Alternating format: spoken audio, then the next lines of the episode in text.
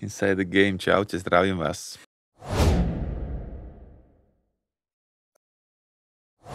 Pracujte na principy, které jsou relevantní pro tu životní fázi. A pokud je přeskočíte, stejně vás to doběhne. Čiže tie princípy úspechu si si znova mohol osvojiť, keď si začínal Presne presne tak. v tej repovej kariére, Úplne. teraz v boxerskej. Úplne, úplne presne. Tie, tie sú rovnaké, to sú jak, jak princípy života, a to je v podstate to isté, to sú princípy života, to sú zákony energie, je to stále tá istá pesnička, len vždycky je to v inej tónine a proste to sú veci, ktoré fungujú. Ja to dokazujem e, svojou hudbou, teraz som dokázal aj v športe a možno ďalej to bude biznis, možno, možno presne ten Forbes list o pár rokov alebo Mhm. niečo, vieš, že e, nebojím sa ničoho už teraz. Keby to mám nejako tak globalizovať, nie len na tento fight, ale celkovo na život, lebo nedá mi toto sa neopýtať, takéto hlavné posolstvo. Myslíš si, že človek je motivovaný urobiť maximum a dať to seba maximum len vtedy, keď má nejaký silný cieľ, za ktorým Mm. ide? Áno.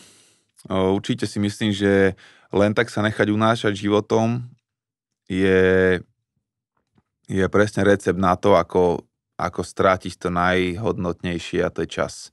A, Mhm. a ako wastovať to naj, tú, tú najvyššiu hodnotu, ako v živote máme.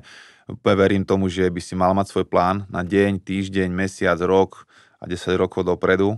Mhm. Jasné, že môžeš si dať, keď naplníš nejaký cieľ, tak potom si nechaj obdobie, kedy sa necháš len tak unášať chvíľku, mm-hmm. pár týždňov, ako také uh, občerstvenie a trochu uh, proste, najmä tomu takú malú dovolenku, ale potom zase by si mal nájsť nový cieľ a, a zase si stanoviť proste pevné, pevný plán, ako, ako ho dosiahnuť a čo robiť každý deň. Hovorím, jak tú tehlu po tehle. Mhm. A, a dô, ďalšia dôležitá zásada, ktorá to úplne priamo je úmerná k tomu je, že keď sa rozhodneš niečo robiť, tak to rob úplne najlepšie, ako to dokážeš robiť a úplne sa do toho ponor celý. Lebo vtedy dokážeš fakt zázrak, ale keď robíš 10 vecí naraz a triešiš to svoje úsilie do rôznych smerov, že chceš byť aj dobrý podnikateľ, aj, aj dobrý športovec a aj robiť trochu umenie, uh, nikdy nerobíš uh, žiadnu z tých vecí výnimočne. Iba keď sa zameriaš na jednu jedinú vec, ktorú si zoberieš na, aspoň na istý čas, teda presne, že na pol roka si dáš tento cieľ, že budeš mať najlepšie telo, aké si mal po pol roku a proste vyslovene toto bude tvoja priorita a zvyšok života bude tomu podriadený a vtedy sa stane ten zázrak, že sa fakt e, za toho pol roka Mhm. mm-hmm. dostaneš do tej životnej formy. To mm-hmm. platí vo všetkom inom, v biznise, v umení, v športe a a vo vzťahoch, vo všetkom. Keď si dáš jeden jediný cieľ a vidíš len to na, na konci tej cesty, tak sa fakt dá spraviť zázrak, ale keď robíš 8 vecí naraz, tak e, ani, ani jedna z nich není výnimočne dobrá. Ako nájsť tom tú harmóniu? To je asi otázka nie takto, že na, na jednu vetu, ale Um,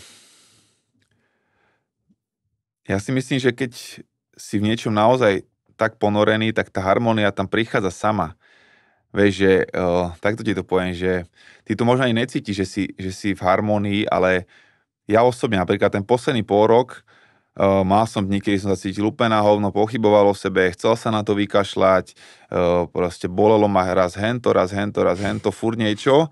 Ale teraz, keď si to spomeniem, uh, po dvoch týždňoch nič nerobenia z toho, že som si dal každý večer dva poháre vínka a proste trošku upustilo toho trénovania, tak som sa po dvoch týždňoch cítil oveľa horšie, mhm. tak celkovo univerzálne ako, ako hoci ktorý deň počas tej prípravy, pretože keď uh, smeruješ k nejakému cieľu, tak tie také malé bolesti uh, sú, sú len ako keby súčasťou tej cesty, a, ale celé to okolo teba sa nech tak zvláštne samoharmonizuje.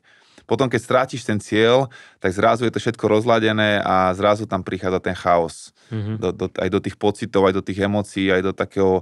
Zrazu nevieš prečo a necítiš sa úplne dobre, lebo zrazu si len tak pohadzovaný životom zo strany na stranu a nemáš jasný cieľ. Takže to je jak na mori, vieš, že nemôžeš čakať, že, že priplávaš do cieľa, keď nevieš, kam ideš. Vieš, že môžeš mať najlepšiu loď, akú, akú kedy svet videl a naj, najlepšiu posádku, ale keď nemáš jasne stanovený cieľ, kam plávaš, tak uh, sa na mori stratíš a Super, super. Čo by si možno ty odporučil mladým fajterom, ktorí zvažujú, či ísť do nejakej mentálnej práce, či sa posunú v tomto Aha. smere?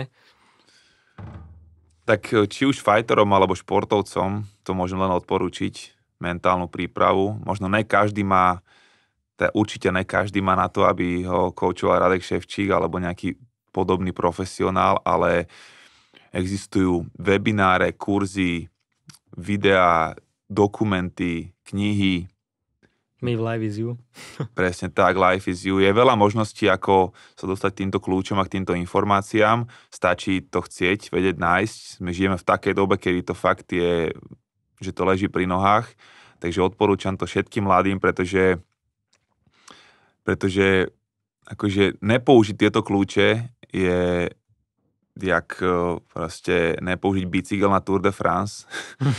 Vieš, že môžeš to skúsiť aj tak, ale máš extrémnu nevýhodu oproti tým, ktorí to používajú. Že není možné dosiahnuť ten svoj potenciál úplný. Není možné dosiahnuť svoj plný potenciál, keď ideš na to opačne, z tej stránky, že s fyzickým si ladíš to mentálne, pretože ja si myslím, že ten duch a tá tvoja mentálna stránka, to vedomie človeka, ktoré nás oddeluje od všetkého ostatného, od zvierat a to je to najsilnejšie, čo máme, to naše vedomie, sebavedomie. To tváruje oveľa ľahšie tvoje fyzické, ako keď to máš robiť bez toho. Takže určite by som každému odporúčil, nech začne s týmto. A to fyzické sa samo pripojí. Super, ja mám tu pre teba ešte také všeobecné otázky, čo mňa zaujímajú. Mm-hmm. Už nie len tak uh, Radeka, ale ty v podstate aj v tvojej pesničke spievaš, hej, že 10 tisíc hodín práce strávených veriac. Mm-hmm. Zaujímavé teda, že ako prebiehalo to tvoje obdobie, keď si proste začínal budovať tú svoju reperskú kariéru. Mm-hmm. Bolo to fakt, že si bol zavretý niekde v štúdiu, makal si na tom. Aký, ako by si dal tvoj deň, možno tvoj týždeň vtedy? Na začiatku myslíš, Na hej? začiatku, som... áno. No vieš čo, o prvých, prvých 5-6 rokov aj viac, to bolo po prvej vysokej škole podstate. Môj prvý song som nahral na konci strednej školy a tým, že som chodil na vysokú 6-7 rokov, som sa to trošku naťahoval aj kvôli tej hudbe, že občas sme robili album, tak som si výšku, uh, som trimester vynechal. Takže to bolo také hobby. Mm-hmm. Nebolo to vôbec, že teraz toto je seriózna práca, ktorú robím a zavriem sa nad textami, ale musím povedať, že som zase vedel ostať doma v piatok večer a robiť texty, aj keď všetci išli von niekam chlastať, alebo na nejakú party, alebo do kina s frajerkami. Vedel som si vždycky akože odopreť tento sociálny život a, a fokusnúť sa na to, že chcem niečo ďalšie vytvoriť, alebo dokončiť text, alebo vyberať novú hudbu, alebo ísť nahrávať. Uh, vedel som, že chcem stráviť tie, tie aktívne mladé roky tým, že vypilujem svoj talent a nelen tým, že, že behám z party na party. Toto je podľa mňa dôležité pre aj mladých teraz uh, si uvedomiť, že keď toto neurobíš, že sa nezačneš fokusovať na to, čo je dôležité a čo chceš, aby ti zarábalo peniaze v takomto skorom veku, keď si ešte tínejdžer alebo keď máš 20+, plus, tak potom si uvedomíš, zrazu máš 30 a musíš robiť nejaký job, ktorý nechceš, lebo máš hypotéku a už si, už si proste v slúčke do konca života. Už je z toho veľmi ťažké ujsť, budovať si nejaké svoje hobby po robote, keď si unavený jak pes a, a chceš len proste pivo a telku. Jasné.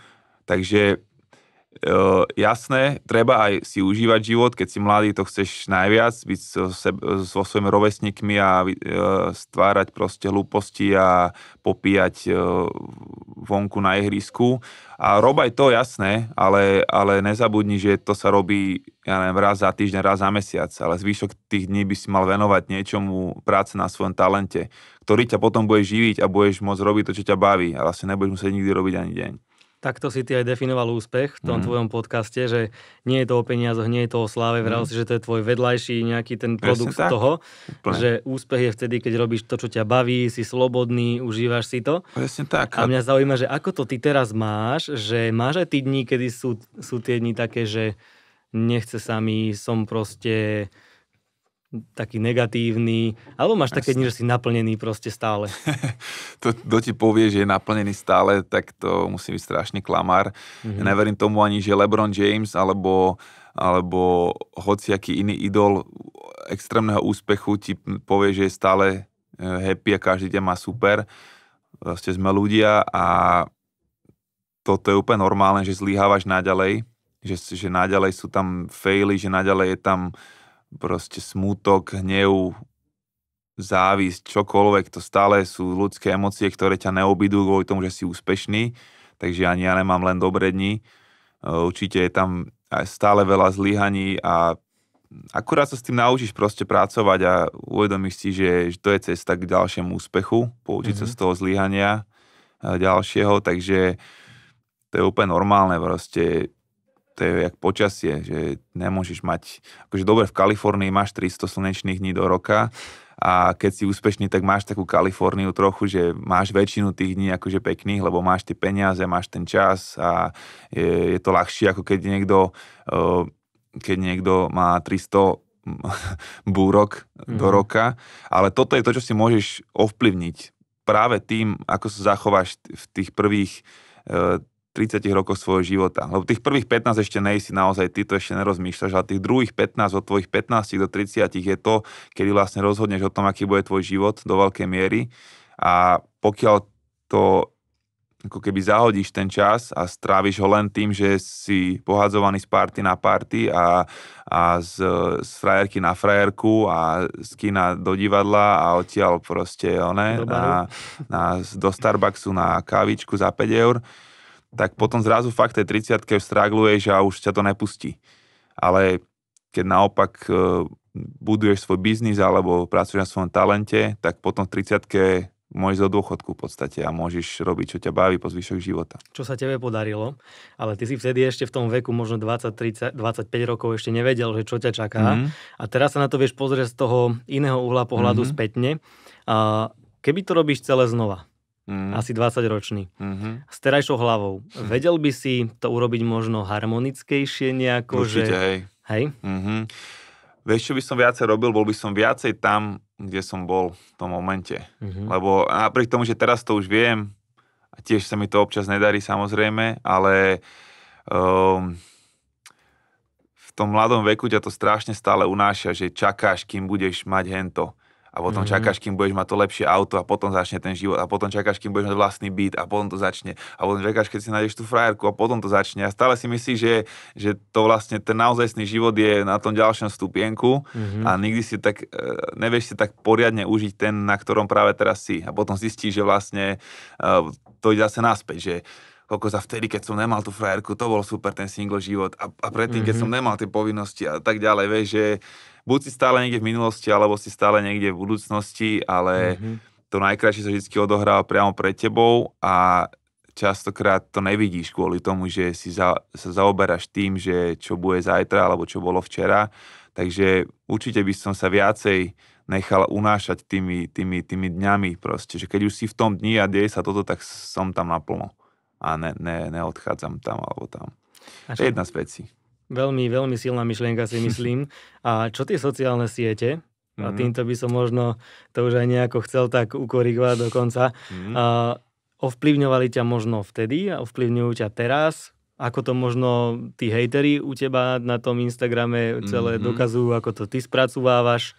No vieš čo, ja som začal s týmto všetkým predtým, jak, jak boli sociálne siete roku 2002-2003 som nahrával prvé veci a mali sme prvé koncerty. Od 2004 koncertujeme, mm-hmm. od 2005 koncertujeme po celom Československu. To ešte neboli žiadne sociálne siete, teda aspoň tuto ne.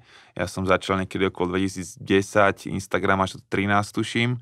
Takže vlastne tá prvá polka tej kariéry bola úplne mimo toho v tom takom reálnejšom živote, kde si ten hater nemohol úplne dovoliť e, povedať ti v komente do očí to, čo vlastne teraz mm-hmm. si mhm. dovolí povedať na YouTube pod tvojim videom, pretože by tam bol nejaký damage.